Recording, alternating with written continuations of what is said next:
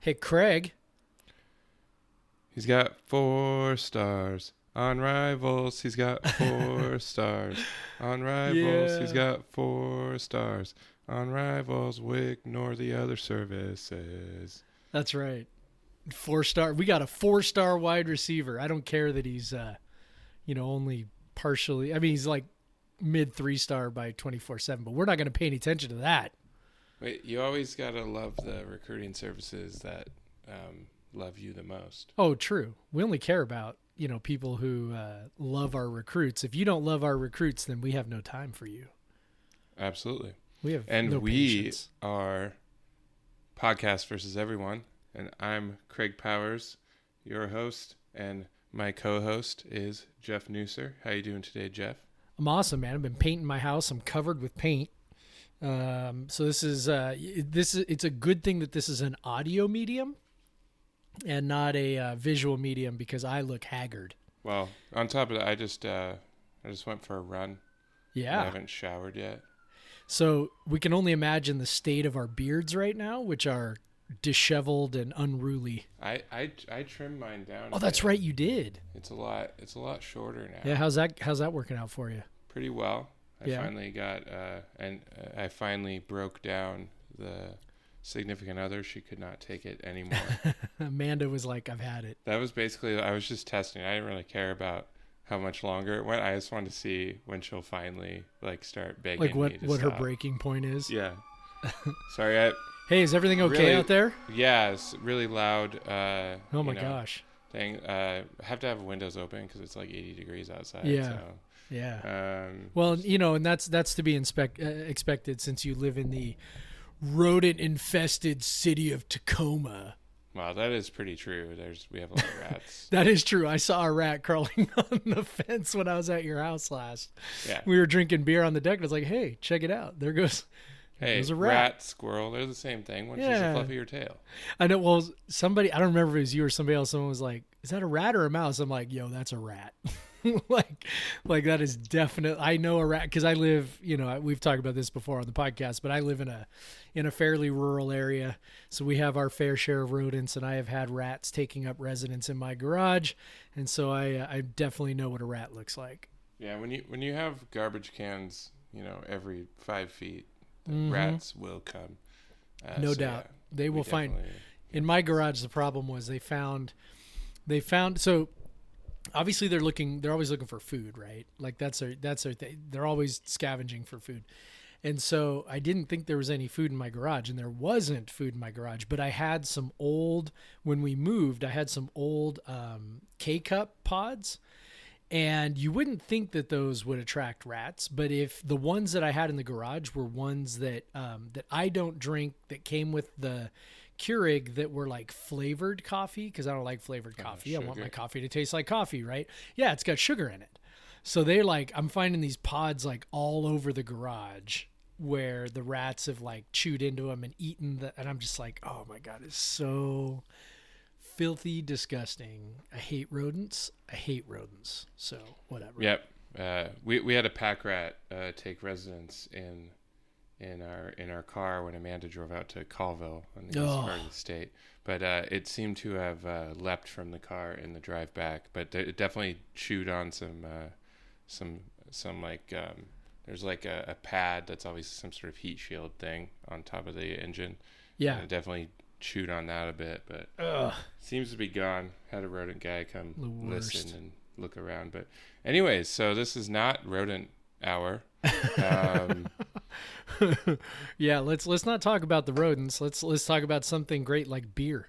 yeah, so it is National IPA Day as we are recording this. I uh, I don't know the origin of that holiday, um, but I'm sure that the producers of IPAs really enjoy it because lots of people are drinking IPAs. Yeah. Um, so Jeff, uh, are you drinking an IPA for National IPA Day? Yeah, so I did. I went into the fridge for an IPA and I found a uh, a relapse cold IPA from Wayfinder. And if you're wondering what makes a cold IPA different from another IPA, um, apparently it is cold filtered or cold cold something, brewed cold for maximum drinkability, which I think is kind of a funny little nod to uh, I don't know Coors Light or something, but um, Definitely. But it actually is. So one of the things I found really interesting about it as I was pouring it was um, it's very light colored for an IPA.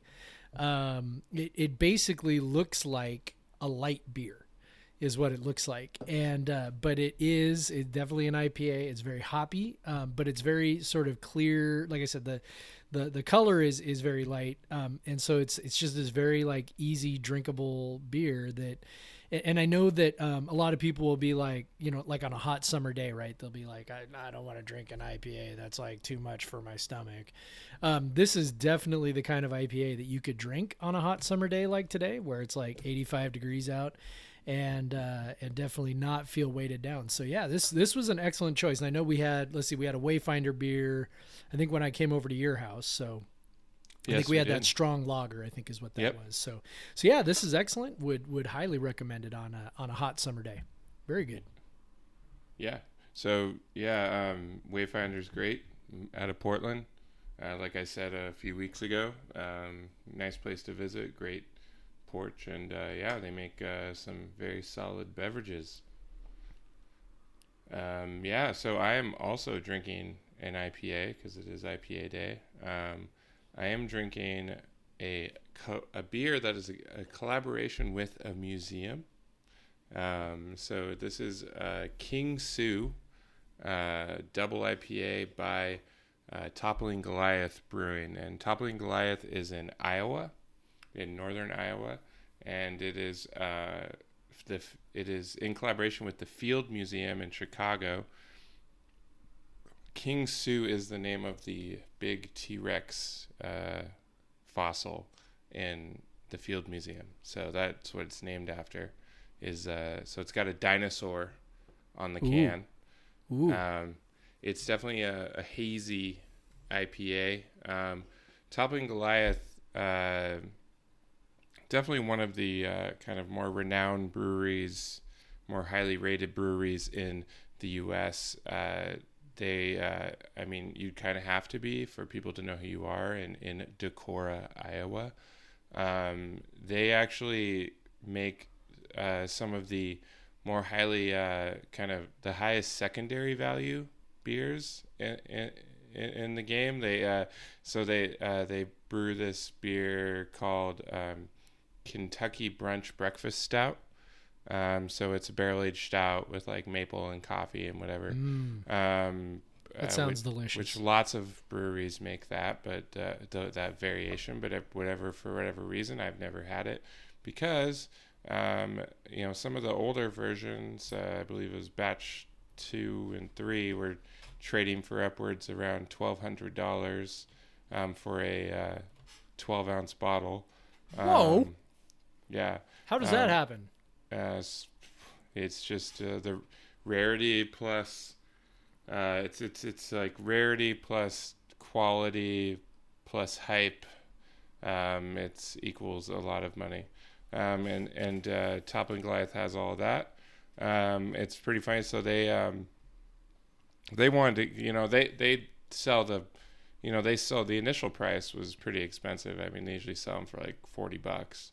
Um, but uh, they, uh, I believe one of the years was aged in like Pappy Van Winkle barrels or something, so that aid that added to the hype. Um, but uh, um, so they they uh, what they they did one time was take that beer that was you know kind of selling for twelve hundred dollars on the secondary or black market if you want to call it, and they put it um, they put it for sale on premise, so you could drink it on premise at their tap room, and they put it for five hundred dollars. and so people flipped out, like, Yeah. "Oh, how could you do that?" Blah blah blah. And the funny thing is, these people that totally deal in this like secondary market game that were flipping out about the brewery just trying to get some of that money too. When there's, you know, these are guys that buy the beer for forty dollars and then flip it for twelve hundred, and then they're mad that the brewery wants to get in on some of that money.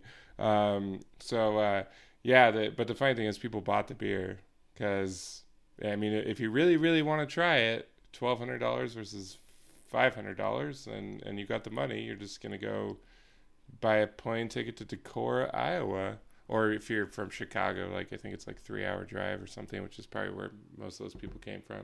Yeah. But yeah, they they do a few other big releases uh, that get really high high trade values.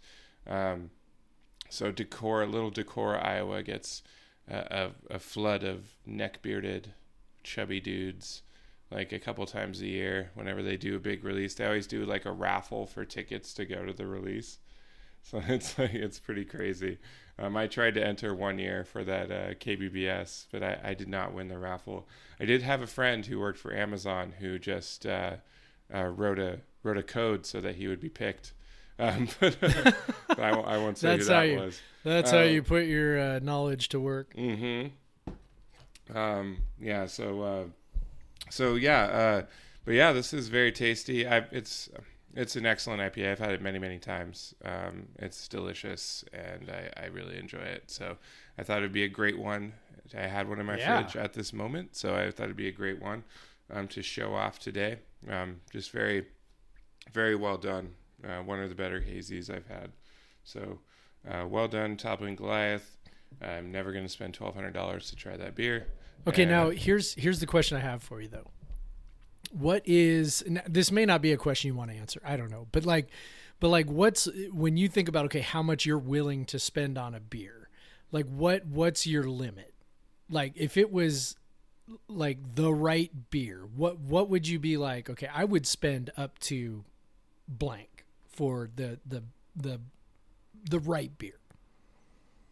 Well, um, if you would ask me pre Beatrix uh, and now, Pre- okay, it of course kids change everything. slightly different. Yeah, kids change everything. But like, if you would ask me uh, two years ago or three years ago before Amanda was pregnant, um, like if it was like someone was like, you can pay three hundred dollars to try the, you know, but you get the bottle of the beer, like uh, that goes for. I, you know, I probably would have like been so FOMO, which I was like in serious FOMO mode at that point Yeah.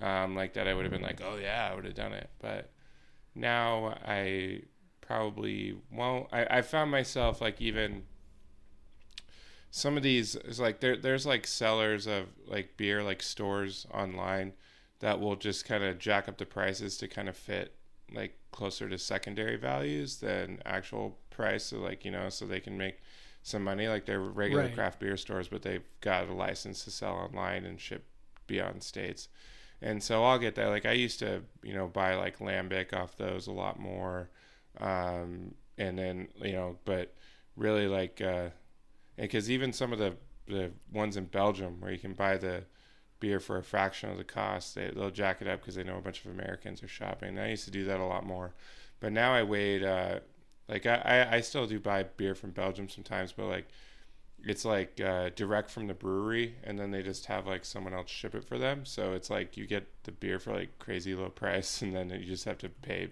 like more for shipping than the beer cost. Uh, but you get like a bunch of beer for that you could never get unless you like went to belgium. Um, but uh, but yeah so i, I did um, so i had not been doing that for a while uh, just because i was tired of doing that but uh, I, I I'm sure, sure my, my price is much lower now. It it's and it also depends on what the beer is. I don't I don't know. Like I, I used to like like I, I like one time we were in San Francisco and when I was like really starting to get into lambic, like there was uh uh there was like uh it was my birthday and there there's this Cantillon Kriek, which I've had a bunch now, and you can get in at the brewery in Belgium for like five dollars. Um, but at in this bar in San Francisco, was they had it and it was fifty five dollars. And um, but I was like, it's my birthday, I'm gonna splurge. And honestly, like fifty five dollars is not that much compared to what I've you know I've definitely paid more than that for bottles of beer before. Um, or uh, shots of whiskey. uh, Yeah. But yeah, but yeah. So uh, I, I don't really know what that price is. Uh, I'm not sure. Um, it, it's it's higher. It's You're like higher. it depends. it's higher than most people, but it's, It's, not as definitely High higher than mine. I know as it, that. but but it but it's not as high as it used to be. Which Yeah. Is, which is good. Well, I think I think I may have told this story in the podcast before, so I'll keep it short if, if anybody heard it. But like, I remember the first time I bought what was to me a very expensive bottle of beer. Yeah, so you've definitely told the story. Yeah, and we, you know, I, I took it up and there was no tag on it, and then it was, you know, thirty bucks, and I was like, oh my god, you know. It's, like, it's funny. One of the uh, beers that I just I actually broke down and I bought from one of those online stores. It's because they had a, a what you bought was a Bottle Logic beer, yeah, and uh, the favorite one I've had from them is their vanilla stout, vanilla barrel aged vanilla stout called Mhm. Fundamental Observation. yeah, And there's this place that I shop online that got a they got a shipment of it. So um, I think I paid like thirty five bucks for just for the bottle, but Yeah. and then you have to fill your you have to fill your uh, your um, box to six beers to get Mhm. get it. So I bought like you know f- four cheaper beers, and then I found another like expensive bottle of beer to throw in there. But I did resist the majorly overpriced lambic um, this time for that, but I did this did shell out the shipping plus like just to get that one beer. I mean, but I did get five other beers with it, so it wasn't like just shipping for that one beer. but- right? But, yeah, so yeah, it was. um I definitely, uh, uh, you know, I finally broke down just because um, I really like that beer, and then people that I trust say this version, this year's version, is really, really good and like Yeah. better than last year. So. So I'm I'm stoked to get it um, next week and uh, probably drink it in like two years or so. Who knows? I would Uh, say that that my upper limit would be I, I've worked my way up to like in the twenties. Like that's where like I'm willing to go if if it's right. Generally for a special occasion. My issue is like I don't generally have people to share them with. So like if I buy you know a 22 ounce bomber or whatever, like that's you know I'm sitting there. Well, I'm not going to drink a 22 ounce you know barrel aged you know whatever by myself. I mean, I guess I could, but I, I generally prefer not to, right? So, but I, you know, I'm, I'm much more willing now than I used to be to spend, you know, 10 to $20 on a, you know, a pint or whatever, 500 milliliters, um, to consume by myself. So I guess, I guess that means I move in your direction, but I always make sure to stock my fridge with, you know, like a six pack of Bodie or something to, to fill the gaps at a reasonable price. Yeah. I mean, Yeah. it's even funny. Probably there's a point in your life when you wouldn't have thought that the 12 pack of Bodie or six pack of Bodie for like 10.99 was not a reasonable price. Like, yeah, no. That definitely there was definitely a time in my life where I'd be like, uh, that's a little much when there's this whatever Deschutes something for seven ninety nine Or over there's here. or there's Henry Weinhard's for Or Henry's. five Oh, ninety nine or whatever. Um, yeah. So that's beer. Uh, you got a little extra beer, a little extra rodent talk today. Yeah, rodent talk. Uh, but let's move into the Cougs, our top twenty-five Cougs. Yeah, they come in rank number twenty one.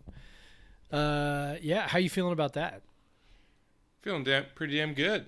Um, that doesn't happen very often for WSU. We do not get ranked in the preseason very often. We we No. kind of expected it to happen, uh, given that WSU won the bowl game, which is is it's kind of hilarious that it is, but it it is a big driver for a lot of these uh, voters. Yeah, Like they see what the last game was. Yep. Um, but uh, but yeah, so um, yeah, so yeah, it was uh, it it was it was very nice to see. Twenty one's a nice spot, you know. Uh, Yep. Uh, you can kind of see. So you got um, you have Washington is at twelve, Oregon at thirteen, Utah at fifteen, and Stanford at twenty three. Um, so that's kind of how you figure to shake out. That's kind of how the Pac 12 North has been. Very deep league, but no. Um, without an elite. without an elite team, which Yeah. uh, obviously UW got into the uh, college football playoff a couple years ago, but um, in the last uh, few couple seasons, basically you've had a, a top ten ish team, and then a bunch of teams in you know the fifteen to twenty five range. right. right. Um, so yeah, obviously four of the five ranked Pac-12 teams are the Pac-12 North, um, which is uh, th- that's pretty much how difficult the division has been since WC's went on this run, which Yeah. kind of makes it all the more impressive. Really. Um, and and so yeah, we have the uh, number 21 ranking. It feel it's really cool to be ranked. You know, like um, um, uh, when we uh, take the field, because I assume they'll be ranked uh, by the AP as well, probably Right. around the same spot. I think Um, so. so it'd be pretty cool. You know, assuming they can um, not fall to uh, that first game or FCS curse in the second game. Uh, uh, they they can head into that Utah ESPN Friday night matchup with a with a number next to their name, and I'm sure ESPN would love that. Yeah. I mean, I'm of the opinion actually that being ranked preseason is huge. It is like a really, really, really big deal. And I know a lot of people are like, you know, whatever, it's just a preseason ranking. It doesn't really matter. It- it- you know, to put it in terms that I think a lot of fans maybe don't think about this way, but, but, you know, we, we, uh, to put it in the game day terms. So we, we obsessed over game day, right? For however many years. And- Right. and it finally happened last year. And honestly, one of the major things that was always working against us for game day was this idea that, okay, so first of all, game day, they want to go someplace that's like a marquee game, right? Well, a marquee game is necessarily going to involve two ranked teams. Okay. So when you don't start the year ranked, then your ability to be one of those games is is gone right so unless you unless you are in the top 25 and the other team's in the top 25 it's pretty much a non-starter okay Yeah, you're basically cutting off half of your season Right. at least, E- because exactly. it's really hard to get into Exactly. the top 25 if you so don't start there. every year that we have not been you know every year that we were waiting and being like hey maybe we can have game day it, you're essentially cutting off the first six games as being any possibility Po- uh, one reason is because okay our non-conference opponents are all weak okay great because those that's those are the only people we can get to come to pullman and then okay so then we also have to be ranked and the opponent has to be ranked right? And so when you're not starting out ranked it's tough to break in like you said because you know early in the season teams aren't losing many games. You know you're not having teams they're not knocking each other off. You know a lot of teams are playing cupcakes like we are. So it's just sort of like it, becomes this situation where it's very tough to move in you know especially if you're already in the top 20 i mean if you're a number you know number 15 i mean okay let's say for example Oregon versus Auburn, right? Which is, you know, to start the season. Both of them are ranked. It's going to be a big game. Well, one of them's going to lose. Whichever one loses isn't dropping all the way out of the top 25, right? So it's re- and then the other teams are playing cupcakes and whatever. So it's really, really tough to break in. And we saw back in 2017 when we started ranked in the AP poll, we started uh, number 24. You know, we got all the way up to number eight after beating USC. Right. Like, and that's just, I mean, the first four games was really just sort of taking care of business. yeah, if they would if they would have started, you know, not you know maybe 50th, then Right. they're not getting that. Right. So if they start, you know, as as one of the ones at the bottom, you know, others receiving votes, right?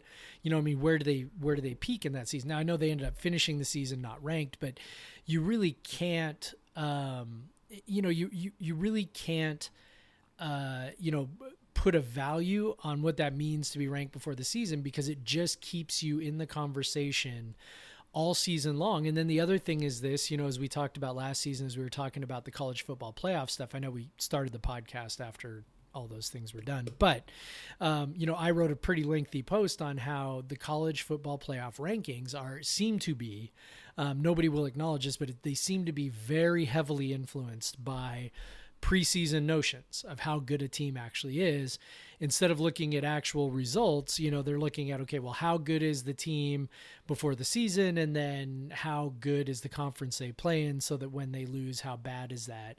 You know and losing to washington took a you know a 10 win washington state team dropped them from you know whatever number 10 to, to number 14 or whatever it was. Like it was it was a pretty significant drop. And you, you had this ranking where you had teams with like maybe nine or ten wins, uh, or you know even eight wins in some instances, ranked above a team uh, with ten wins. So, you know, it just it was really frustrating, and and and there's really no substitute for being looked at as a strong team going into the season. And it's not like you know number twenty one is overly strong, but still being in that conversation, having that number next to your name when you, you know, beat you know New Mexico State and northern Nor- northern Colorado or northern Arizona whatever whichever team we're playing second Um, you know, you go down to Houston, probably win that game with a number next to your name on the road on a game that's going to be on national TV on ESPN. You know, then all of a sudden, you know, you're moving into that fourth game. Uh, you know, against Utah, potentially, you know, both teams being ranked, and um, and that's a really good place to be. So yeah, I I know a lot of people want to dismiss these preseason polls as just oh, it's just the preseason, doesn't really matter. Uh, you know, I contend it actually matters a lot. Well, yeah, and I it the the frustrating thing. I, we we have seen the college football playoff committee kind of divert from what the uh, the poll the pollsters are doing, and the but it's really not that often.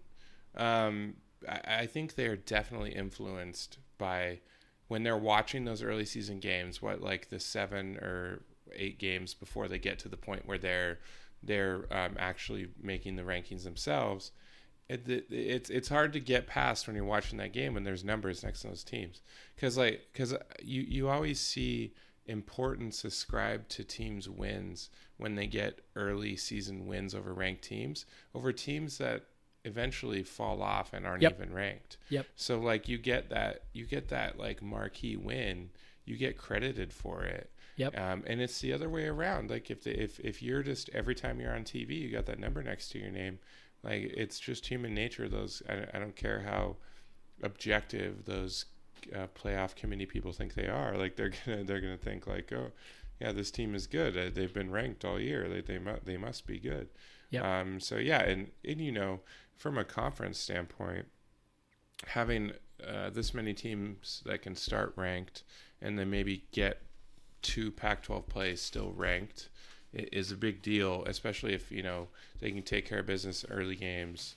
Um, you know, if Oregon beats Auburn, they're going to be, uh, you know, maintaining there, maybe even moving. Like even though Auburn's you know not ranked in the top ten, like Oregon going and beating them might give them a little boost in the in the rankings and and then and then suddenly all these matchups that happen in the first half of the Pac-12 season are much bigger stakes and and suddenly like the Pac-12 is viewed a, as a better conference and and Yep. and and so yeah it's it's just a, it's a big deal um, it's I mean it, you can think it's stupid and you're probably not wrong Yep. uh, but but but but but it but it but it influences things and Yeah. honestly like think about this like and i i i i've come around to believing that it does influence uh, recruiting perceptions Yeah. as well I think so. and so if if these kids are coming to Pullman or they're watching, W- they they know they're getting recruited by WSU and they see them on TV and they're ranked, like the, suddenly like, and I always it, it's.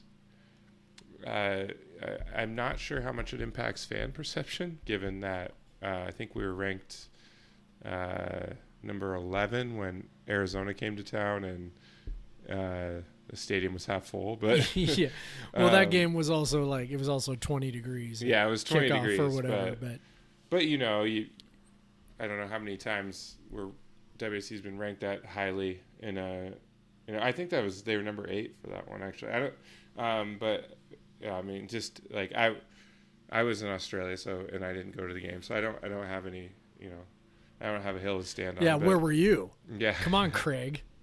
Hey, Get I, with hey, my sister was my sister. Your sis- was had her ass in my seat and it, I think if we're all being honest, you know, she was probably a more passionate fan than you were anyway, so that's fine. She's She is- definitely louder. she she is pretty damn loud. She is loud. By the way, She- yes, we were She was eight. pregnant by then, though, so Yeah. she was not drunk. Yes, we were number eight, by the way. Yeah, And so, but yeah, I mean, it's look, you know, that game was a perfect example when we went from uh, we beat a team 69 to 28 and didn't move in the college football playoff. It was sort of like, you know, the die was cast at that point. I mean, we just kind of went, okay, you know, I mean, what do we got to do? Well, apparently there's nothing to be done. You know, you beat the hell out of a team, you know, with 60 hang 69 on them, and then people just go, yeah, that's nice. it And is nice. it is nice. That's true. But it's like, you know, you don't move up after doing that and then you drop, you know, whatever five spots or six spots after losing to Washington. It's like, whatever. So, anyway, one thing I found interesting. So, I, I know we'll talk about this in a minute because camp's getting ready to open up. Um, so, Mike Leach had his uh, camp opening. Uh, well, it's not really open yet, but um, just sort of his pre camp uh, teleconference call, and one of the things, uh, one of the questions he was asked was about the ranking, and I sort of expected him to be a little bit like. Um, you know, ah, we don't pay any attention to that. We just want to be us and we just want to do what we do and whatever. Um, but he actually didn't do that. He actually kind of said, it's good. I'm pleased, you know, and I was like, actually, you know, I think coaches, I think maybe it gets back a little bit to, um, you know the point that you were making where you know the, the, the ways that it impacts recruiting and the ways that it impacts the way you know the players feel about themselves i mean look we listen we all would love to say that we don't need external validation to feel good about ourselves but i mean we're all human and we all love that little you know hey you're awesome right? I mean it's like that's that's what it means to be ranked before the season is it's a little hey you're good and somebody else is validating the work that you've done. And um, so you know and you obviously i think you probably want to go out and prove that you're worthy of that. So oh, yeah I, man I, that, I you know i did the stp a couple weeks ago and yeah. I have uh, they gave they gave us a hat at the end that yep. says finisher yep. on it, and I I mean, it's not even my type of hat. It's very much like a dad hat, and you know, I usually wear like the '59 50s and stuff like that. Yep. And but I've I've worn the heck out of that hat. Listen, I can see. Hey, right next to me, hanging on my wall, is my medal that I got for finishing the Seattle Rock and Roll Half Marathon five years ago or whatever. And I'm just like, fuck yeah, I did that. You know, like I love having that hang on my wall because I'm like, yeah, yeah, I did that. You know, so, uh, yeah. So the the validation. I mean, obviously, I'm not walking around wearing the medal. That would be that'd be weird. But um, you know, well, I definitely if it was made into a hat, maybe, maybe if it was a hat, I'd do it. But yeah, it, you know, I it's just yeah, you, you, know, you love someone to say, yeah, you're doing a good job, and I think um, you know, being ranked preseason, especially in a season where I mean, let's be honest, you know, WSU losing their starting quarterback, you know, typically that's a signal of okay, you know, it's it's rebuild time, right? And um, I think it's a nod to the program that Mike Leach has built, yes, and and you know more more so than anything else. You know, it, it, it seems like, and, and I know uh, PJ wrote about this a couple weeks ago. PJ writes about like the, the greatest topics.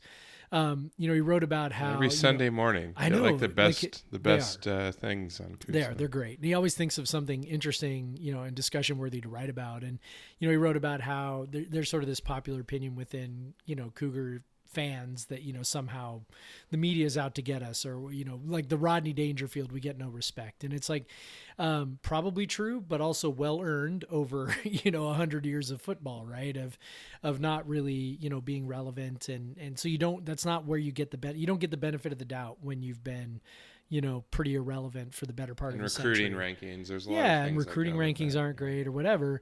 Um, you know, so this I think is a nod to hey, you know, Mike Leach. Um, all he does is have awesome teams that win games, even at a place like Washington State, and so I think it's a validation of what he's built. Where now, where now we get to start uh, getting the benefit of the doubt in a way that that we really never did. Where we go, eh, we don't know who the quarterback's going to be, but whoever it is going to be fine. And and I think and you know as fans, I mean, I think I think we feel that too. Yeah, and and that's it like, and we've talked about this already, but yeah, I mean the the validation that there, there's belief in the program beyond you know your crazy WSU fan, because even you know you and I try to you know we're not objective, but we try to assess the team from an objective perspective, mm-hmm. um, and and we've talked about this you know in the past couple of weeks how it's just like hard to do at this point because um, you want to look at recruiting rankings and you want to look at you want to look at the the guys that left and all this stuff, and you're like, oh, we just can't possibly be good again. And maybe we're not 11 wins good again, but you know what? What do you got to be to the top 25 team? Is be like eight and four, and well, that's the thing. Like since WSU was starting out as 21st, eight and four, nine and four, eight and five might get them a, a finished ranking in the top 25. Yeah. Where if they didn't start there, they exactly. might. We already just talked about that, but yep.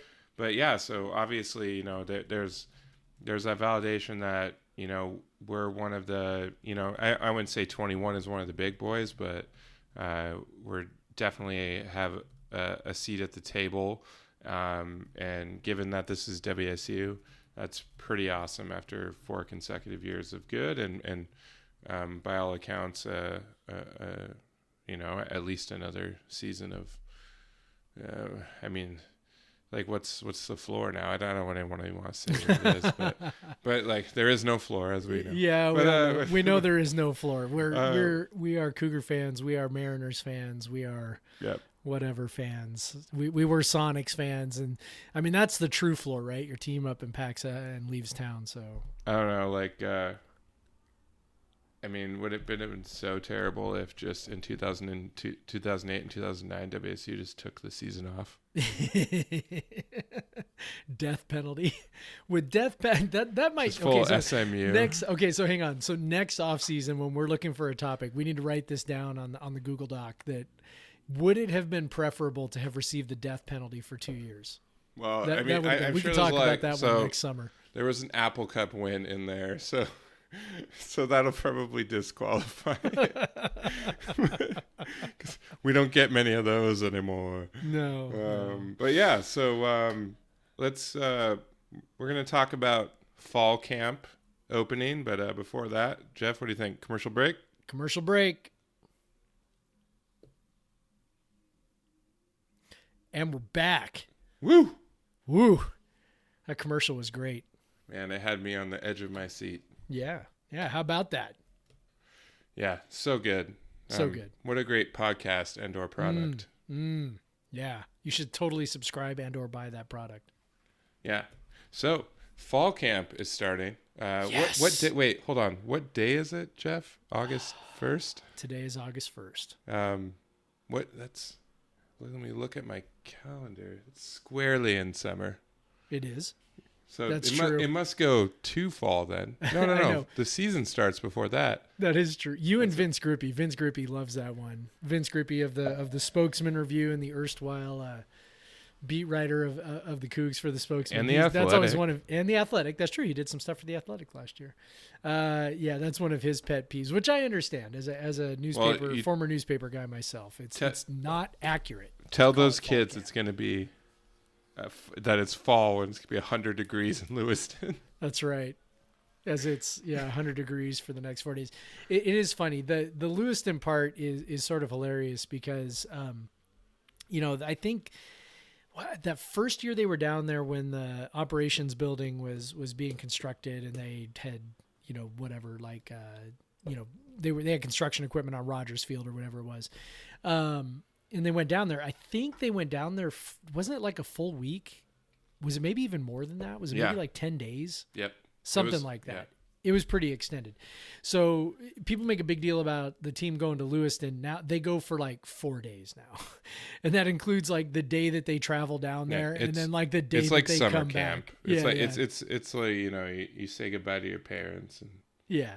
And the you know the reality is that uh, you know the temperature is ridiculous. The fields are shitty. Like it's just you know whatever. You go down there, they practice for a couple of days. you pray and- for knees. Exactly. They practice for a couple of days in shorts and helmets, and then they practice for a couple of days with some mild contact, and then they come back. So uh, I think it's more of a of a team bonding thing than anything else, um, and I think it's valuable. I don't. I'm not. I'm not downplaying it. I'm just like you know whatever. I mean it's you know it's it's it's what it is nowadays, and um, you know that's a good thing. Yeah, but man, this means that football season is is nigh. Bro, it is so close. We're gonna have a football game this month. This freaking month, man. which is both like so it's both awesome and depressing for me because that means also um, my summer vacation is uh, about three weeks away three and a half weeks away from being Wow. more or less over. Hey you know what pal? You know what? I chose this profession for a reason. Okay? I'm just gonna say that out loud but uh but yeah no it's You it go back to working your sixty-hour weeks to make up for the uh, I know. two months that you don't work. it's it's actually preferable right now. Yeah, that that's the thing. It's like I always tell people, I'm like, it's comp time. I swear to God, it's comp time. Um, but yeah, you know, I can go back from you know instead of working for you know eight hours a day painting my house, I can go back to work ten hours a day, you know, teaching kids stuff. But anyway, hey, so first game's about four weeks away. Summer camp is starting. Um, so I listened. I mentioned I listened to this Mike Leach uh, conference call, which was stunningly short and and bland, and and that wasn't really Leach's fault either. Um, the uh, the the reporters didn't really ask that many questions. So I didn't have any questions prepared because I was like, eh, you know, I'm sure the questions will be good. I'm sure it'll be interesting. Um, you know, whatever. Uh, it wasn't, but but there were some things I should have. Ne- next time I'll have some questions. Uh, but one of the things, let's see. Okay, so let me kind of go down the list. I took some notes, uh, some things that that he talked about. Obviously, quarterback was, was kind of a big, um, a big topic of, of discussion. Um, one of the things he mentioned, so for fans kind of wondering, uh, the quarterback, he said the quarterback reps that would be basically the same as last year, um, just sort of in how they narrowed down from, you know, three guys competing to one guy being the starter. So you're to have a couple weeks of where, you know, all three guys are getting lots of reps. Uh, they'll sort of winnow it down to two maybe for like a week, and then you know for the last week, week and a half, you'll you'll have the one guy, the one guy leading it. And as we've talked about, you know, we we both anticipate that being Gage Gubrud, but um, you know, obviously Leach was was non-committal on that front. You know, didn't want to um, talk about that. One of the things that that I found was interesting was, you know, he kind of said that, um, you know, that he wanted to. Uh, that, that yeah, he would love to have his starter you know, locked in like right now. Um, and, and so he wanted to, he said, yeah, in an ideal world, you know, we would do that. Um, but he said that, you know, we don't always have an ideal world. And, and, and in this case, you know, he wants to have, um, as many QBs as as many sorry as many good QBs as he possibly can. Competition will make everyone better. Um, so you know he just kind of talked about how um, you know part of you know getting giving these reps to different guys yeah part of it is the competition piece in terms of trying to figure out who the uh, you know who the starter is going to be but part of it also was the competition piece of hey you know we want everyone to get better. Um, we want everyone to get reps. We want everyone to um, you know have a chance to you know show what they can do. But also you know look you never know which of those guys you're going to need. I mean you know we've had years in WSU football where we've needed a third quarterback. Um, so for all you know, three or four of those guys I mentioned, you know, in addition to Gubrud and Gordon and Tinsley, you know, Cammon Cooper will get some meaningful reps.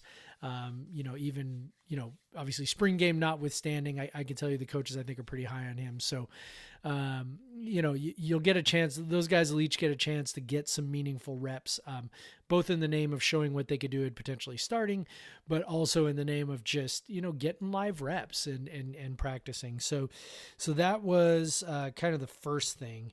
Um, another thing he talked about, he talked about Deon McIntosh. He, the funny thing was, though, he was actually asked about Deon McIntosh, didn't really offer a whole lot of thoughts um, in terms of McIntosh specifically which I found kind of interesting because McIntosh um, was a guy who he, you know, sort of directly answered about at media day. Said, you know, they were excited, thought he was explosive, etc. Um, really talked more, just a little bit more, really about Markov and Dubots. Um, so take that for whatever it's worth. Hopefully that doesn't mean that there's, you know, he just kind of said, "Hey, we'll see." With McIntosh, maybe he just wanted to, you know, put it out there. A lot of the things that he says, a lot of things coaches say, um, you know, have to do with. Uh, you know messages to the players themselves and not necessarily messages uh, to fans. So you know maybe that was part of it. Didn't really talk about he said you know he wasn't really worried about um, not having necessarily a, uh, a leader on defense in, in, in the way of Peyton Pelluer or Jalen Thompson. You know kind of mentioned Jahad Woods has been doing a good job with that. Um, he said you know that that he can be maybe a little bit more of a vocal leader but also said they didn't think you know a vocal leader was essential uh, I say, you know, it's kind of what coaches are for. Um, and then he went on, of course, in, in Mike Leach fashion. Somebody asked him about some NCAA rules, one about um, blindside hits, where I guess there's a new rule this year on blindside hits downfield. I don't know exactly what the specifics are, but I, I guess it might come into play with some of the hits our receivers sometimes level on other guys blocking downfield um, basically he just his message was like i'm not a fan of over legislating the sport which is a very you know sort of mike leach thing um, particularly given his uh, his conservative viewpoint in terms of policies and regulations and then uh, he talked about skylar thomas uh, and this was actually i think the most interesting thing to me um, you know he, this was his most sort of detailed um, sort of endorsement of a singular player. Talk about how Skylar Thomas is really good on the blitz.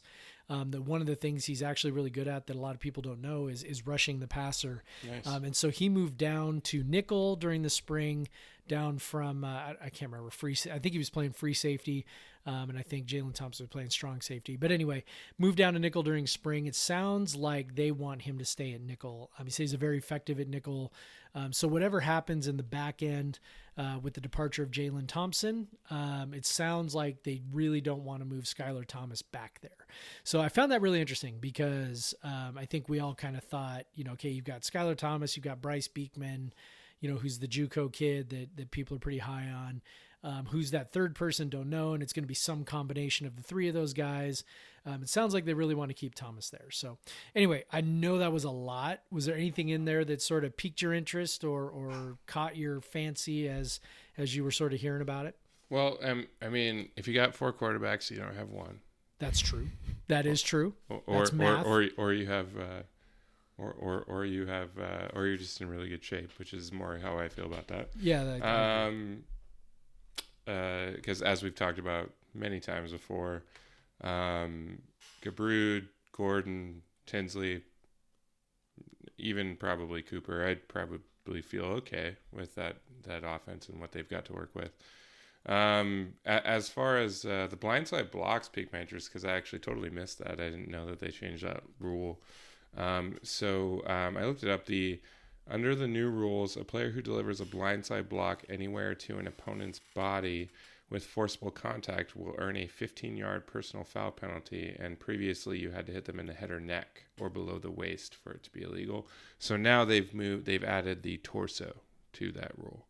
So you just can't. you know someone's going to get screwed by some bullshit call. on that. Absolutely. That's see that's and and that's where Leach's point rings true is that like these like what the hell's a blindside block? Like when, when on punt returns and kick returns like everything's a blindside block. Like Right. I mean I mean even- I mean Jesus like you just can't hit a guy like who's near like how you gonna know? Like do you have to like like do you think like when they're running and they can't even hit them like in the in the chest? Right. like because they might not be looking at them or like what how do you even define that? That's, that's just that this is gonna this is gonna be one of those things where it's gonna be like chaos in the first three games and then the rest are just gonna stop calling it. One hundred uh, percent. You know it's going to end up on Sports Center. Someone's going to get hit hard on a normal what what everyone considers a normal football hit, and then some you know Pac-12 refs going to throw a flag, and the whole nation's going to lose their shit, and it's going to be like, oh, you know, it's. I mean, it's so ambiguous. It, it's it's crazy, and I, I understand what Leach is talking about on that one. Well, we now, now, now you can see why coaches want to schedule soft at the start of the year. You know, you don't you don't want to start of the year when the refs are trying to figure out new rules, and your players are trying to figure out those new rules. Like to, to have a 15 yard penalty Right. matter because you know Right. hopefully that doesn't matter against Northern Can you imagine if one happens in like Auburn, Oregon? Oh, I, you know I'm I'm fairly confident it will. Like I just uh, because how do you teach how do you teach kids not to uh, like on a punt return? Like, well, Leach actually Leach actually talked about that. He was like, you know, what we do is we teach them, you know, make sure your head's around, make sure you square up, and and then and then hit them, right? But, you know, he's but like, now "Th- it's like you you got to make sure their heads around and they're square Right. to you. so like, what are you supposed to do? You're supposed to not block the guy? Yeah, I yeah like I, you're supposed to let him go? Are you supposed to shove him? I mean, what what are you supposed to do well yeah. if your what, you know, responsibility is to block a guy going and he's not sp- looking? going at full speed, a, a little shove looks a lot worse, you know, because he can easily knock you off balance, and then you're flying because these are strong dudes, and like a little shove from a from a dude who bench presses 400 pounds. Yeah. like, I mean, how many penalties would Robert Lewis have gotten over Oh, the yeah. last, you know, five years, right? I Well, mean, he was like the king of those. well, and I mean, really, these type of blocks like happen in. It's not just WSU's offense; like everyone's offense now, because Yeah. they're running those pick plays. Uh huh. um, and those are built on blindside blocks. You know, like Uh-huh. were they gonna? I don't know. It's just I, I can see why Leach would give his sort of statement on it because, um, yeah, it just it's gonna make. It, and I know you talk about this all the like, at least to me, and you've probably written about it a few times. Is like every time they add one of these rules, it just makes things harder. Like you wrote about it with the targeting rule um, after the USC game. Every time they add a rule, or every time they add a specific part of it, they just make it harder for the refs. They give them a, they give it they give Yep. another reason for them to screw up. Yep. Which, by the way, the targeting rules now, um, Yep, those have it, changed a it has to be confirmed. It cannot be um, it cannot be uh, a stand Yep. or whatever. So it has to be confirmed that it was targeting on review. And now I believe um, is it an either or uh, with players who ca- so instead of um, the uh, being disqualified from the game and then possibly disqualified for the first half of the next game if it's the second half now it's if you get three over the course of the season um, you'll be suspended for a game Yep. which is kind of more like a soccer rule right. um, That uh, seems legit to me, actually. that sounds a lot better than uh, you're out for this game and then half a night Right. like that was such a weird rule Yep. I wrote about this a little bit when I wrote about uh, Pac-12 Media Day and the refs and and Larry Scott. One of the he talked about the the ref review. Well, one of the things that it sounds like the Pac-12 is doing is they're having one supervisor review all of the targeting penalties, which seems like a fantastic idea. like I'm like, yeah, Yeah. one guy who makes all those decisions and says, okay, you know, yeah, it checks off. And what it, there's like five elements. I don't even remember what they are. But it's like five elements. Like, okay, it's got to check off all five elements. Otherwise, it's not targeting. Even if there was a flag flown on the, uh, thrown on the field, it's not targeting if it doesn't check all these five boxes. If one of them's missing, it's not targeting. So I, I really, I think that part is going to be good. You know, we'll see how that goes. But, you know, and that seems like an effort to sort of maybe dial it back just a little bit. But, you know, it's frustrating. I- You know, I, I really side with Leach on this one, just in general the the idea of you know thinking you can sort of legislate the game of football is you know and, and listen i'm a guy who's like no my kids can't play tackle football you know i mean i'm like take care of your brain so i'm probably a major hypocrite but i'm also like you know football's football i mean it just it is what it is and you know there's only so much you can do to try and make it different or quote unquote safer i mean it's not safe so you know, when you take out, say, a blindside block, for example, it's like, I mean, come on. Like, again, what are you supposed to do? Not block the guy yeah because his head is turned? I mean, it's it's silly. and how are you gonna like well, and it's also, I think, a. I mean, how many of those kinds of blocks take place over the course of a game? Like, like, like that's that's not a rhetorical question. Like, how many do you think there are in the course of a game? like full on blindside block Yeah, like like like big hit, blindside block, like Like, one one, maybe, right? You know, maybe on a punt, or maybe on a on a big, you know, Big pass run. play, big run, Yeah, something like that, the where receiver receivers cracks downfield. back you. Right, receiver cracks back, you know, on a maybe quarterback scramble, something like that, right? I mean, maybe one a game. So so it, it's it's very sort of typical NCAA where you know, hey, we're going to try and look like we're doing a thing. And and Leach actually, it's funny, like I'm remembering what he said now because I didn't take you know word for word notes, but but he kind of talked about how you know these rules a lot of times seem to come from somebody wanting to justify their existence as as as a as a legislator, right? So they they make a thing so that then they can go, you know, have a beer and say, "Look, I made a thing." And it's like, you know what I mean? Like, "Oh, look, we are doing something for player safety."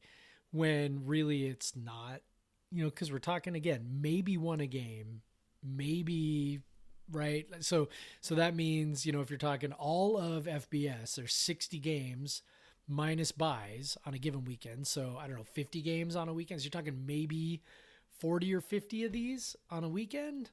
It's just sort of like, Let's just- you know, let's just get rid of punts yeah, that'll eliminate most of them yeah, that, that would. So anyway, punt. I don't know. Anything else catch your catch your eye in there? Uh, catch your ear, maybe better, better. Um, I think. Leach is just playing coy with uh, the running backs. I think so, too. Um, he, he's very well known to do that. Yeah, Um, yeah, but uh, um, yeah, the safety situation, obviously. Um, yeah, that's interesting to hear that Skylar Thomas definitely won't be moving back there. Um, they have a few, you know, they, they have a, a handful of uh, JUCOs, and then they uh, they have a you know like what Daniel Isom, like a redshirt freshman Yeah. or something back there.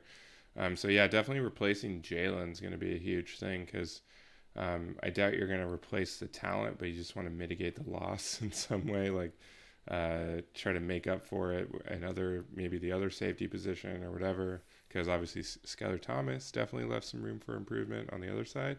So um, hopefully you know you can mitigate it by having two guys that kind of approximate the overall quality that you had last right. year. But Jalen obviously leaves some big shoes, so that'll be an interesting thing to watch for sure in fall camp. Um, you know, or in uh, in summer camp. Yep. Um, but uh, yeah, so yeah, and I think uh, you know, I, I think it's it's good that you feel like okay, or that they feel like, hey, you know, we've got this, you know, this one spot nailed down.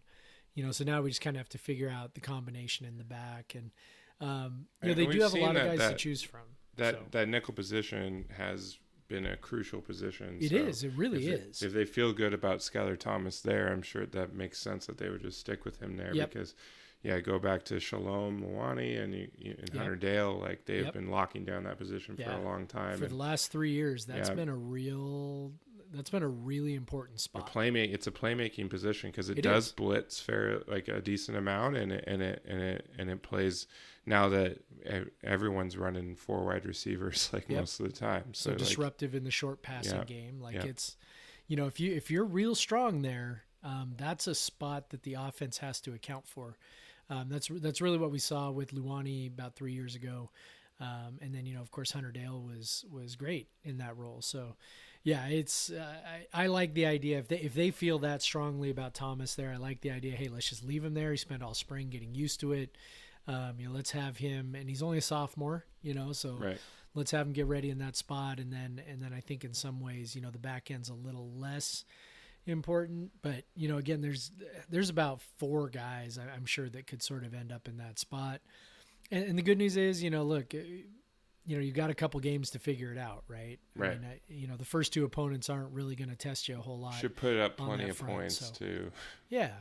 So you know, the other team's going to be passing a lot to try and uh, to try and catch up, I imagine. So uh, you know, having eh, they'll be able to rotate some bodies back there and, and kind of figure it out before you've got to play. Um, you know, what what figures to be a pretty dynamic offense in Houston. So, yeah. So yeah, we just uh, we just got a few more weeks of uh, practices and and uh, you know what, what in like three episodes we'll get to talk about a game. Oh my God. That'll be fun.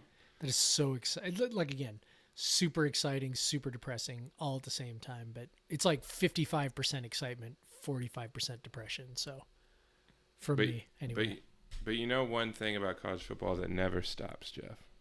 It's true. It's Cruton. It's true. Cruton never stops. We just and landed w- a four star receiver. Four stars. Four. Four stars. Top 50. Top 50. At his position we're totally joking, but but not joking. This is actually really cool. Yeah, no, yeah, like so. Um, yeah, uh, WSU uh, signed four-star receiver Kristen. Well, we haven't signed. We haven't signed. I mean, yet. sorry. Yeah, we got a commitment no. from him. Yeah. I, not not to be Debbie Downer. We're, we're too close to uh, signing day still, I guess. Um, but yeah, committed. Which no, you should be debonair, um, because uh, we've we've all seen what can happen with this stuff. Um, but for now, um, four star on Rivals, three star composite, two four seven. Um, just a, a good player yeah. uh, by any recruiting. Um, but uh, yeah, he interesting thing he said on Twitter. I chose the best passing offense in the country. Yeah. So what we talked about WSU having a reputation. Well, there's your reputation right there. Yeah, 100%. And, you know, the kid's from Michigan, right? So, um, and, it's actually a really nice, uh, in, in recruiting terms, it's a really nice get, right? Where, um, you know, you look at a kid, so he's the third receiver in the class. Uh, the other two are guys who are inside receivers. You've got Cedric Pelham and Joey Hobert. Both those guys are under six feet. This kid is six four. He's 6'4", 210, yeah, yeah. 210. Um, so big kid, big receiver. Um, he had offers from Penn State, Um, went out to Penn State's uh, camp, summer camp, and, and earned a scholarship while he was out there. Had an offer from Missouri and West Virginia, and so um, was a kid who was you know fairly highly sought after. He had, a, had an offer from Oregon too, but I guess Oregon offers like you know 500 kids or whatever. So um, so take that for whatever that's worth. But he immediately became the highest ranked kid in the class. So I'm going to be interesting to see if um, you know, if if his twenty four seven rating sort of moves up and falls a little more in line with what rivals sees him at, or or if that changes at all. So, because uh, sometimes that'll happen, right? Uh, you know, one when there's kind of this big of a difference, and I guess to to put a number on it, maybe for fans who don't pay very close attention, if if um, 24 7 saw him as a four star recruit, they would give him a number something like 89 or 90, 91, 92, 93. I think 94 and above, I think, is what they consider five star kids. Okay. Right. So they have given him a rating of 85. So you've got 85 from 24 7, and then something approximating like 89 or 90 or 91 from rivals right so it kind of creates this this dissonance to some degree and so, so i'm curious to see if um, you know, if that changes. I, w- I will say this after watching his high school video, um, I would say that just off the video, I would lean more toward the 24 7 rating because I watched the video and I was like, yeah, he's all right. Like, like I, I didn't see anything where I'm thinking, wow, you know, this kid is really special. Now, here's the thing the rivals sometimes will, um, you know, base their ranking off of things like um, they, they have combines and camps that are rivals specific camps. And so, you know, there's a chance this kid has gone to one of those rivals camps. One of the rivals recruiter, uh, recruiting evaluators saw him up close and thought, you know, wow, this kid's incredible. You know, maybe he's, you know, grown a little bit and put on a little bit of weight and got a little faster since the end of last season. I mean, who knows? Um, the stuff I saw on video um, really was, uh, you know, he wasn't breaking away from anybody. That was kind of the thing where I was like, eh, you know. And again, not that you necessarily have to be a burner uh, to be an excellent receiver. I mean, look, you look at most of our outside receivers. I mean, they're they're not guys who are, you know, necessarily burning past anybody. But um, he is a big kid with really good hands, really excellent body control. Um, like I say, he just wasn't really pulling away from anybody maybe he's gotten a little faster. I mean, that happens, right? So who knows? But I, I can see sort of where maybe the mid three star ranking comes from or rating comes from on the 24 7 side. But um, it never hurts to be able to say, hey, look, we recruited a four star receiver, even if, you know, only one of the services uh, uh, rated him as such. Yeah, it's fun, you know. It's recruiting's all about. Scott wrote today, by the way, about how we don't have a QB in this class. Are, are you concerned at all that we don't have a QB commit yet? Because we usually have one. yeah, the, we usually do. WSU usually has a, a, QB recruit in the summer before the season yep. starts. But, it's usually one of the first commits. Um, I mean, not really, but there's also this kind of concern that eventually, like, you have so many guys that it just be it becomes less appealing, you know, because they yep they have Cammon Cooper who's a redshirt freshman, they have Gunnar Cruz who's a freshman, yeah, like and if if you're looking at those guys above you, who are both pretty well regarded recruits, like are you thinking, well, do I should I really go there? You know, like if I go there. I, am not playing. If, if, those guys both stay, I'm not playing until, or even right. one of them stays. Right. I'm not playing until my junior senior year. So, which, well, the one thing you know is you do you do want to keep adding to the pile, right? If you can. I mean, obviously somebody yeah, has to choose you, quarterback, right? Because I mean, look, we're losing three guys at the end of this year. Yep. You know, three guys are so we're gonna have two quarterbacks in uh, in January.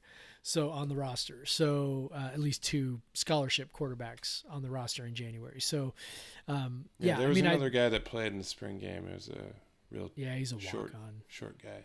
yeah, He's tiny. yeah, he was real. he was shockingly tiny.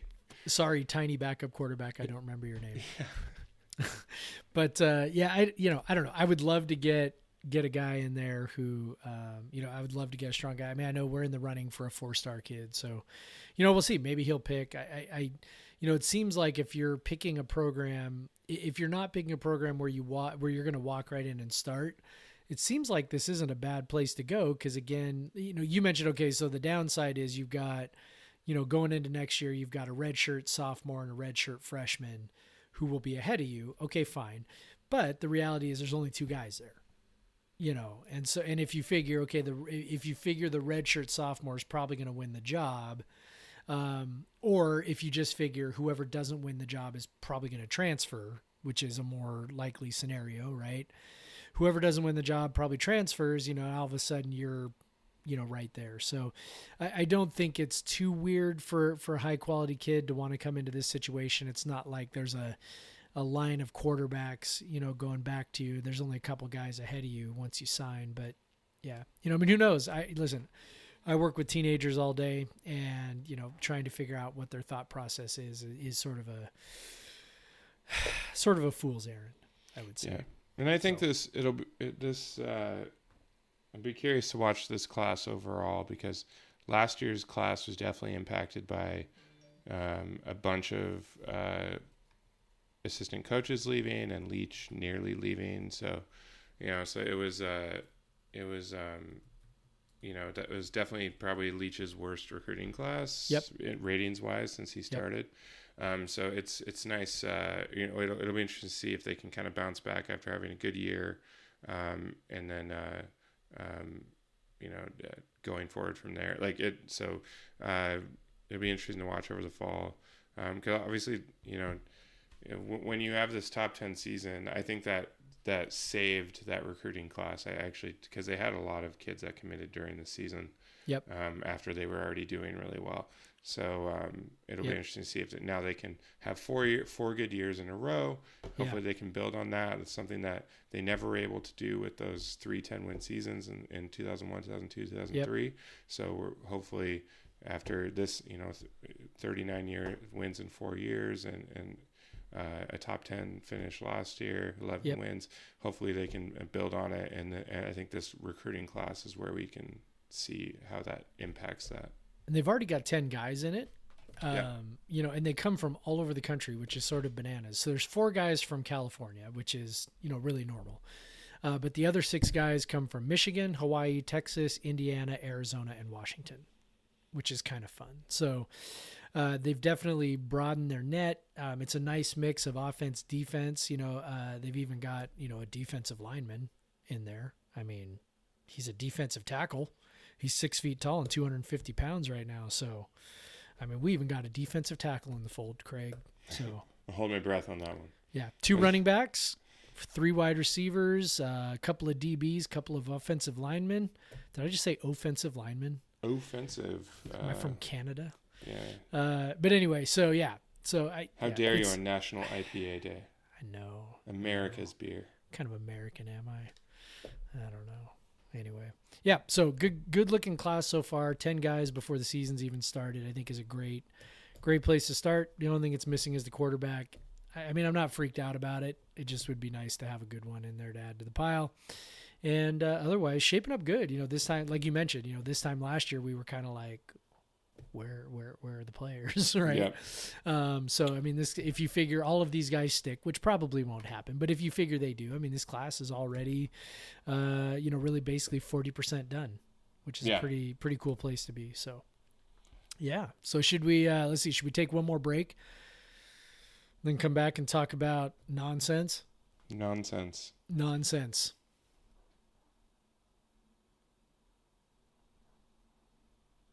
And we're back. Ready for some nonsense? Uh, give me a sec. Okay, yes. Okay, now we're ready for some nonsense. I actually have a good kid story this week, so well, oh, maybe I, it's good. I, I, don't know. It made me laugh. I don't know if it'll. I, am gonna try and tell it in a way that will make everybody else I have laugh. A, I have a pretty good one that involves a picture that I can't share, but um, the people does, that I could share it with. Does this have to do with your trip to the Reign game? Um, yes. I'm excited to hear that story again. you want to start? Or you want me to start? I'll, I'll start. So, okay, go ahead. Because I, so, I, don't know if mine can live up to yours, but you can start. Okay, so um, the uh, Reign FC, which is uh, the uh, North, the National Women's Soccer League professional team uh, that Megan Rapinoe, who I'm sure you know who that is, plays for, I hope Tacoma. they know who that is. If they don't know who that is, they need to get a life or something. Yeah, but uh, but so uh, although she did not play on Sunday, um, she's uh, recovering from injuries. But um, could have used her too. Yeah, um, but so uh, um, I go to most Reign matches, and I take B with me to most Reign matches. Uh, we were looking forward to this one. Um, I bought tickets for my uh, sister and and uh, um, her boyfriend, and, and we were taking both the the kiddos. Um, and this was like, by the way, you need to set this up because like this was a big deal. Like I didn't get tickets. Yeah, it was. So I I you know I go to most of the games, but I I was like, oh, I'm gonna buy them for this like early because I don't know, you know, the, every game they won in the World Cup. So we were looking forward to this for like months, and um, so I even bought like matching uh, so I bought these matching shirts uh, for uh, uh Beatrix and her cousin Iris, her her uh, two week old cousin, her new cousin, new cousin. so you know, they it was the USA logo with the three stars, which represent the previous three World Cups, went championships, and then the one gold star above that and you know I bought a shirt with like similar aesthetic. And and so I was just, I wanted them to match for the mat for the match for the game. So I thought it'd be really you know really cute whatever. So this is my morning. Uh, my morning is going fine before the match. We wanted to get there early to make sure we saw the pregame ceremonies and all that because it was like their official homecoming for the World Cup players match you know Megan Rapinoe's there and everything. And they um, so I, and then plus we we were had we had club seats, so you're getting which you know about Jeff. You just get unlimited drinks, so you're like, well, we got to maximize that. We got to get there. Pretty great deal. Yep, get there an hour early, and uh, um, so we were just uh, yeah, we were um, uh, planning to get there an hour early, have have a beer. My sister can drink again. Um, and uh, watch the pregame stuff. Enjoy watching the seven thousand plus crowd come in. You know, um, and uh, so I was really excited for that. So just going through my morning, I, I kind of I put B up um, in bed, just hoping she would um, take a nap. She was crying a lot, and that kind of set something up later. But she was crying a lot, and I was just kind of like, sometimes you just gotta let her cry, and then she fought, takes a nap. And so I was just doing that. I was taking that strategy. Um, it was uh, it was uh, kind of warm, so I just had her um, in a t-shirt and her diaper. She didn't have any pants on. And when I put her down, um, but so uh, about when we were about ready to go, I'm like, okay, I'm gonna. She had fallen asleep, so I'm like, cool, but I'm just gonna try to get everything ready before I go and get her and get her down. So I walk over. I had set out her shirt um, on the table, and I walk over and it feels a little damp, and I'm like, what the heck? Did we like spill some water on it last night? Someone knock over a glass? No, no, no. Um, I it up to my face and it has that in unmistakable smell of cat piss. um, and I'm only laughing because I've done that before, where you lift it up to your face and then you take a big deep whiff and you're like, "Oh shit, I should not have done that." So my cat, and then so this is when I want to leave, like to get there an hour early we need to leave in like five minutes. I'm just gonna go grab B, throw the clothes on her, and go, which I've done plenty of times. And and I, and I'll, I'm like, fuck. God damn it, boy cat. And so, uh, so I was pissed. The cat was not there. Um, he was acting kind of weird, so we took him to see if, like, like it was we didn't even know that this had happened but we took him to see if he had like a urine infection or something because he was um, a, a ur- um, urinary infection because he was just being weird. He was like peeing everywhere and it was but i was getting mad and i was just really mad because he's been doing some of this stuff lately and i'm like yeah lucky that cat's not here because um, like i wouldn't hurt him but i would definitely be screaming at him. Um, but um, yeah so uh, yeah, I was really pissed, and I, you know, I immediately went down, threw it in the in the washer on quick wash. Although cat pee is really hard to get out of things, but I was hoping I caught it early enough to where it hadn't like kind of like soaked into the fabrics too much. Um, but I'm pissed now. I know that I cannot leave her. Like either I'm just gonna take B, um, in in whatever else, or I'm gonna do you know but a big part of this we were looking forward to the the two kids matching. And so it's like you're like man like it's gonna be a bummer if they don't have that.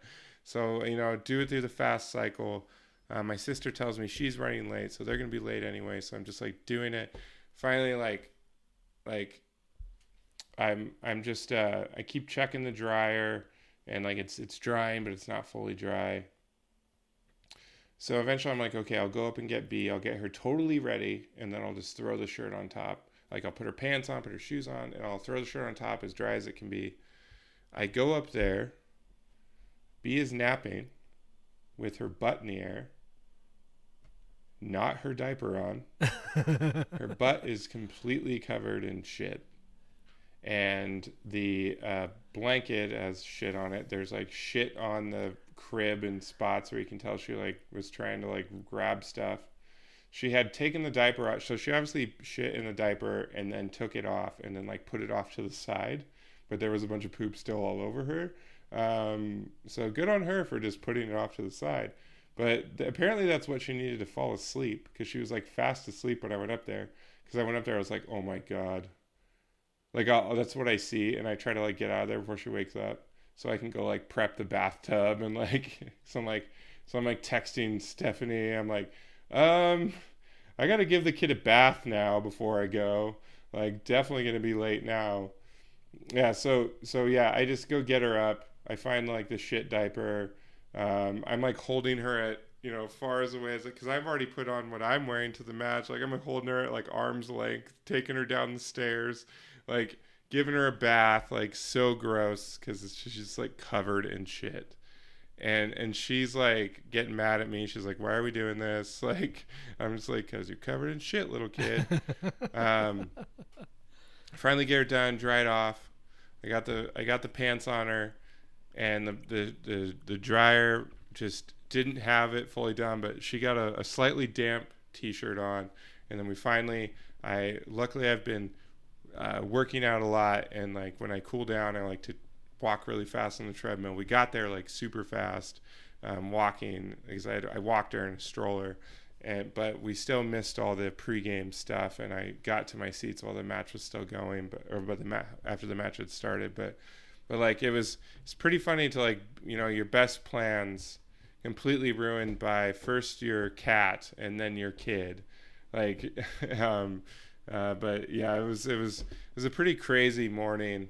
And then I went and had about four or five beers at the match and kind of forgot about all of it. And, and the Reign got their asses kicked, um, which was fine, whatever. Like I, I, was just happy I was at the match. I thought yeah. there was there was points in which I wouldn't made it. Um, I wish I could show the picture, but I would never do that to my daughter. But like, I mean, that's that's some hero dad stuff, though. Like yeah. that's that's how you. That's how you. Okay, and by the way, Amanda was not home. She was at work during all this. This is just me by myself, like so. That's why what made the like, because it couldn't be like. Uh, otherwise, it'd be like Amanda, run the bath. Like we got, we you know, DefCon one right here. like, uh, and but uh, yeah. So yeah, it was pretty crazy. Um, it's kind of funny how, but you know, you, your your like gag reflex gets trained when you have a kid and, and a pet um, yeah. But that still just got me. I was like, yeah, uh, uh, like uh, this is disgusting. And I just left everything covered in shit. I'm like, I don't have time for you right now. I'll get you when we get back from the game. Like it's just like it's not gonna happen right now. Like I'm not gonna take 20 minutes to clean all this up and start the laundry. I'm just gonna deal with yeah. it, and B's room is gonna smell like shit. So, yeah, which it kind of always does anyway. Yeah, that's kind of how it goes. Yeah for sure. But yeah, that was my hectic ass uh, Sunday morning. you know, the fact that you even made it to the game, I think is is a testament to uh, to your dadness. So good job. Yeah, exactly. Thank you. So let's see. I was up. So here's here's my moment. I was up on a ladder, uh, sealing and caulking some windows because, uh, as I mentioned, we are painting our house this summer, among many other silly projects. And so I'm up on a ladder. And, and so last weekend, um, my my two younger kids uh, went camping with my dad and his wife. So they went camp and they went camping for like four days. Um, and so the oldest was home, and so we were like, you know, let's, uh, you know, let let's make sure he has a good time. Let's make sure that you know he's he's feeling special. You know, he's twelve. Um, okay, great. So you know, I, I'm he we we had his friend, one of his friends, come over and stay the night. He hung out, stayed the night, and then the next morning, uh, his friend's mom was like, "Hey, you know, I'll if you want, you know, he can come hang out at our house for the day, and then you know they'll get basically two days together. We were like, great. So he went off to uh, to his friend's house, and you know, I was home all day with Sarah, and we were just you know again doing, you know, odd things around the house to get get the house prepped to be painted. And so I'm I'm up on this ladder, up you know, basically under my my eaves on the second story, you know, putting caulk, you know, in this crack, and and he comes back. His his uh, his friend's mom brought him back, and and he gets out, and I'm like, "Hey, bud, how's it going?" He's like, "Good." I'm like, "Did you have fun?" He's like, "Yeah, what'd you do?" "Oh, we went out to dinner, you know, whatever." And then he goes, he goes, "Hey, by the way," and I said, "Okay, what?" He goes, "Are Tristan and Atticus back?" And I'm thinking, oh, this is so heartwarming. Like he misses his little brothers, and you know, like it's it's it's you know, this is not a thing that the 12 year old typically does, right? Normally he's like, "Get away from me!" Like you, you know, like vermin or whatever like like he just doesn't really want to be bothered by his uh, by his younger siblings but the way that he asked it made it sound like hey are they home yet you know and i was like oh this is so nice and i said no they're not i said do you, do you miss somebody and he goes well oh actually what he said was i, yeah, I go um, see i've already screwed up the story he goes you know are, are they home yet and i said no i said they're not going to be home till tomorrow I said, Do you miss them? And he looks at me like deadpan and goes, slumps his shoulders and goes, No, I wish they were staying away longer. And then walked inside the house. And I'm like, What an awesome family I have created here. A loving, I have fostered a loving environment where everybody is valued and, and everybody cares about everybody. And I'm just like, I just like I was cracking up on the ladder. I'm just like, because the way again the way he asked it was just like, it, it, sounded very sweet. And then like as soon as I said, "Oh no, they're not home yet, but they'll be back tomorrow," and then his his shoulders just slump, and I'm like, you know what? And he's like, I wish they were staying away longer. And then he walked inside. I'm just like, parenting's great. Parenting's great. Of course. Of course. I don't know. We got any other nonsense? No, I think that's good. That's good for the nonsense. I think that's good. We we can uh we can run a little slightly shorter this week. Just a little bit. Just a little bit. You know, we had that one negative review from. Yeah, I know. I know. So, somebody actually reviewed us and didn't really like our show, which I don't know about you, Craig, but cut straight to my heart. So to to make us feel better, can you please give us a five star review? Yeah, give us a five star review, and leave a nice review. Le- like like those are two different things, by the way, right? The the stars. Yeah, you can just click stars and then right, and then skip past the yes the review. But leave us a you know leave us some kind words. Also, would be great. If you don't like us, then please just you know don't review us and then don't listen anymore. I guess. But it really does help people find the show uh, when you rate us and review us highly. So I would appreciate if you would do that. And somebody sent us an email last week, Craig. Yes. So we and we answered it.